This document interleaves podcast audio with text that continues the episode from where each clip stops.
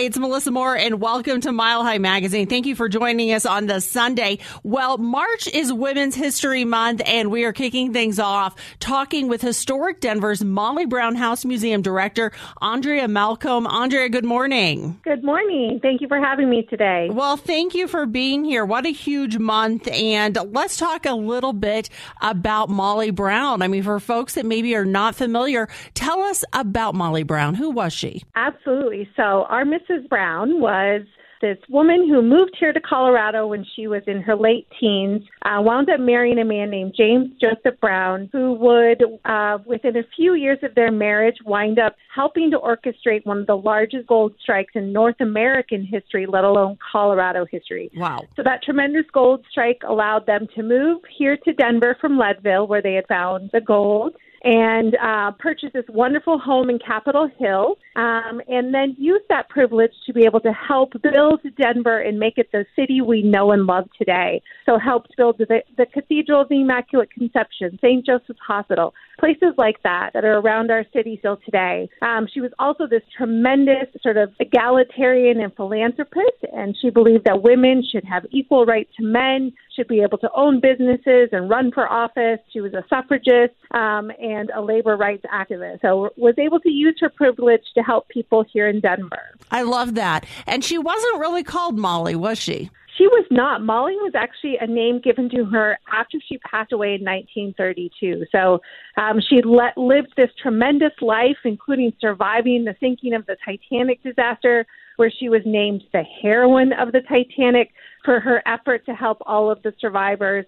Um, but after she passed away, there were stories written about her that started to make up things about her life. And then that included changing her name to Molly instead of Margaret or Missus J J. Brown. That is incredible that that happened after her death. It just goes to show you what can happen when you can't. Uh, Missus Brown always said there's no such thing as bad publicity. So I think she might appreciate that, you know, it was Molly Brown that became a play and that became a movie, and right. Then that's what helped preserve her Denver home. Um, so I think she'd be happy to know that all of this had happened. But yes, it's a strange little twist of fate. Yeah, yeah, absolutely. Well, tell me her story about ending up on the Titanic.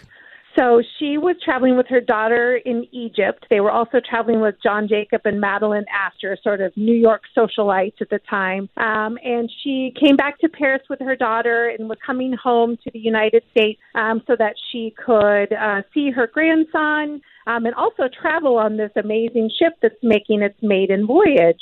Um, so, of course, we know several nights into the Titanic voyage, it strikes an iceberg. The ship that was supposed to be brand new and unsinkable, unfortunately, takes on too much water and does sink. They have to load passengers onto lifeboats, but they don't have enough lifeboats. They don't have enough life vests. They didn't even do life, you know, saving drills or mm-hmm. anything like that. So um, they managed to get only about a third of the passengers and crew onto lifeboats. Missus Brown, who spoke five languages, was able to help translate and speak for the women and children who were the survivors from second and third class who had probably lost their husbands, mm-hmm. their brothers, their sons, um, and then she raised money. So by the time they got to New York City a couple days later, she'd already helped raise over ten thousand dollars to distribute to the passengers.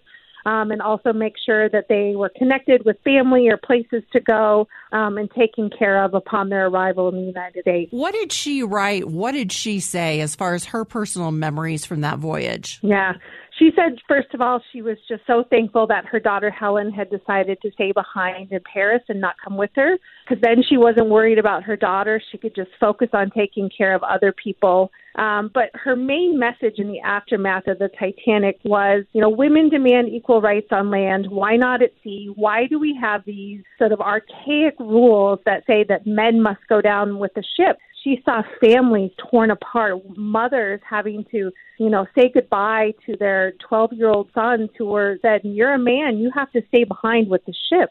So she saw the devastation and, and, and loss of these families and said, we need to change maritime laws and sort of these unspoken rules that say only women and children can get on lifeboats. You know, she was very much an into a women's equality, and, you know, thought that, you know, women should have the right to either stay behind, or, you know, that, you know, sons should be able to get on lifeboats, and that women should be able to vote and, you know, run businesses. And she just saw everyone as equals. Well, and the interesting part of that story, I think some people, especially a younger generation, may not realize that that was part of maritime law. That wasn't just a chivalry thing by any means. Yep, yep, it was. You, you stayed behind if you were a, a boy older than about twelve, and certainly if you were a man, and the crew members, and of course Captain Rostron, he was the captain. He had to bravely go down with the ship as well. So right. It's one of those disasters that sticks with us one hundred and you know thirteen years later, because you know we you know we want to put ourselves in in Missus Brown's shoes or in someone else's shoes in the disaster and think about what would I have done in that moment. Sure, you know? Sure. And was she always kind of forefront a, a thinker as far as women's rights and championing those less fortunate? Yeah, so we like to talk about how Margaret is both sort of representative of a whole class of women from that time period who had sort of the ability and the privilege to be able to, you know, speak out, to to push reforms, whether it's, you know, health care, food reforms, you know, labor reforms, voting rights, things like that. Um, and then where she's extraordinary, and I think where she's extraordinary is she really just had this fundamental belief in equality that she was able to look at any issue, any headline, and say, here's where we could have done this differently if we would have seen, you know, these immigrant workers as equal, you know. So she really was this egalitarian that I think makes her extraordinary uh, for her time. Yeah, it really does. I mean, she was she was so ahead of her time when you think about what she was championing back then. Yep, yep, absolutely.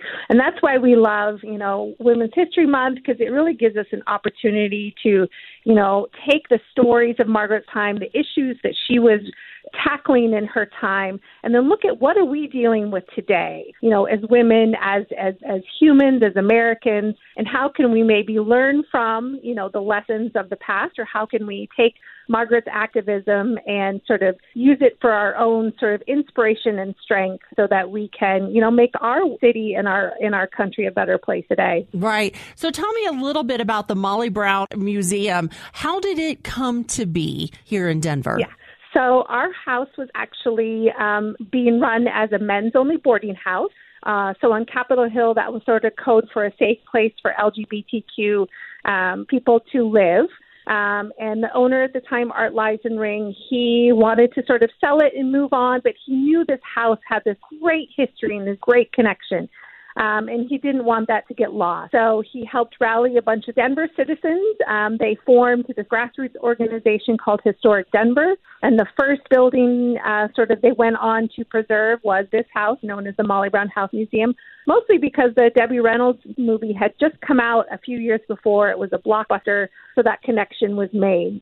Um, so then we've been uh, a museum for over fifty-three years, and then uh, Historic Denver has gone on to help save and preserve, you know, hundreds of great structures around the city that tell our story, that say, this is who we are as Denverites, this is who come and lived here. So um, if you come and visit the Molly Brown House Museum, you get to learn Missus Brown's fabulous story, learn about others here in Denver, learn about her time period, um, and hear all these great stories from the Titanic. And you get to see this beautiful Capitol Hill mansion. Absolutely. And we just did over a million dollars in restoration a few years ago, and we have a couple new exhibits that have just opened or will be opening. So there's always something new to see, whether you've been here before or not. So you said you just did over a million dollars in renovations. So what can people expect? What are they going to see when they come to the Molly Brown House Museum? Well, first off, you've seen her beautiful Capitol Hill home, which we've been able to restore all the windows and doors, clean the exterior masonry, do repainting. And then when you travel through her home, you really get to get a sense of what the house looked like when she lived here. You get to see some of her her things, you know, their furniture, their their art, um, her jewelry, and some of her clothes. Um, and then you get to learn, again, that fabulous story um, and that inspirational story that, that connects Missus Brown um, to us today. And so we have guided tours or self-guided exploration of the house, so you can sort of choose how you want to experience her home. Uh, we also have translations and audio guides available in English and Spanish.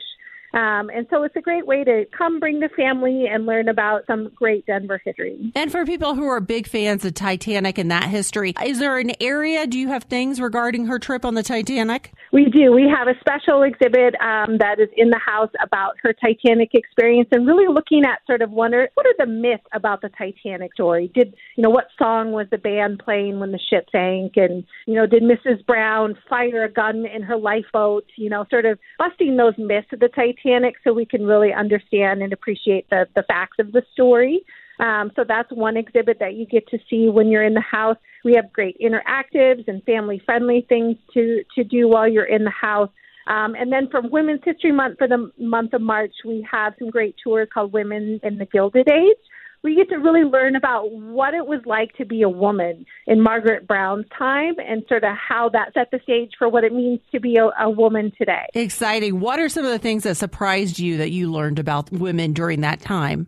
I think what's, what's, you know, Missus Brown always said, women are tired of being put on a pedestal. You know, women especially, she grew up as a poor young Irish girl, you know, the daughter of immigrants, and then through this extraordinary gold find, found herself in a social class she had never expected to find herself in. Um, so I think she was able to see the world and see womanhood from many different angles, you know, having been in those different social classes. And I think I think what, what I appreciate most is that that really humanized her. She was mm-hmm. able to, you know, connect with and talk to so many different people because she had that varying background. Right, right. Very true. Tell me about your event coming up here on March sixteenth.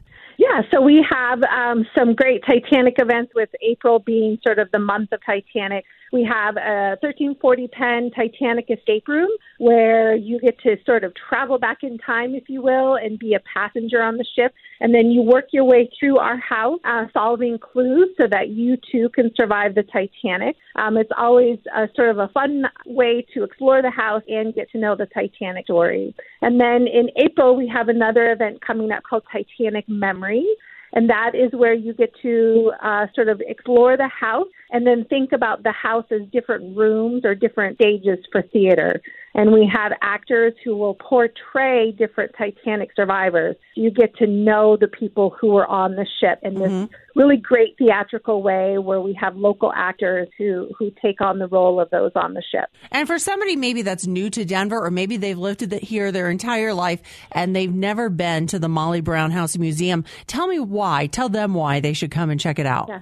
I think this is just a great piece of Denver history that connects to, you know, the larger um, history of our country um, and, and sort of the Titanic history. And you really get to appreciate Denver's past and the people that helped build our city.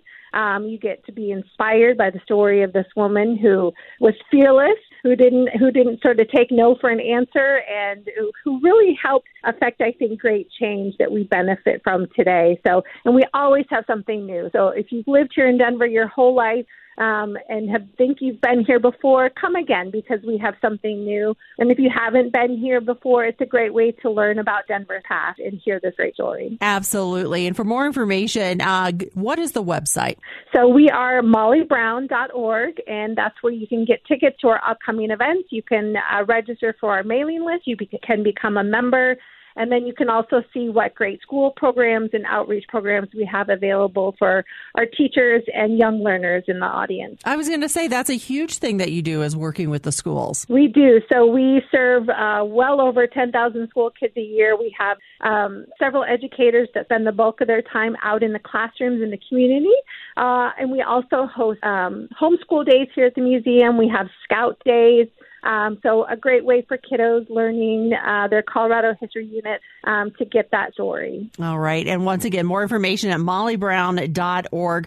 Andrea Malcolm, thank you so much for your time today. Andrea Malcolm, the museum director for Denver's Molly Brown House Museum. We sure appreciate talking to you.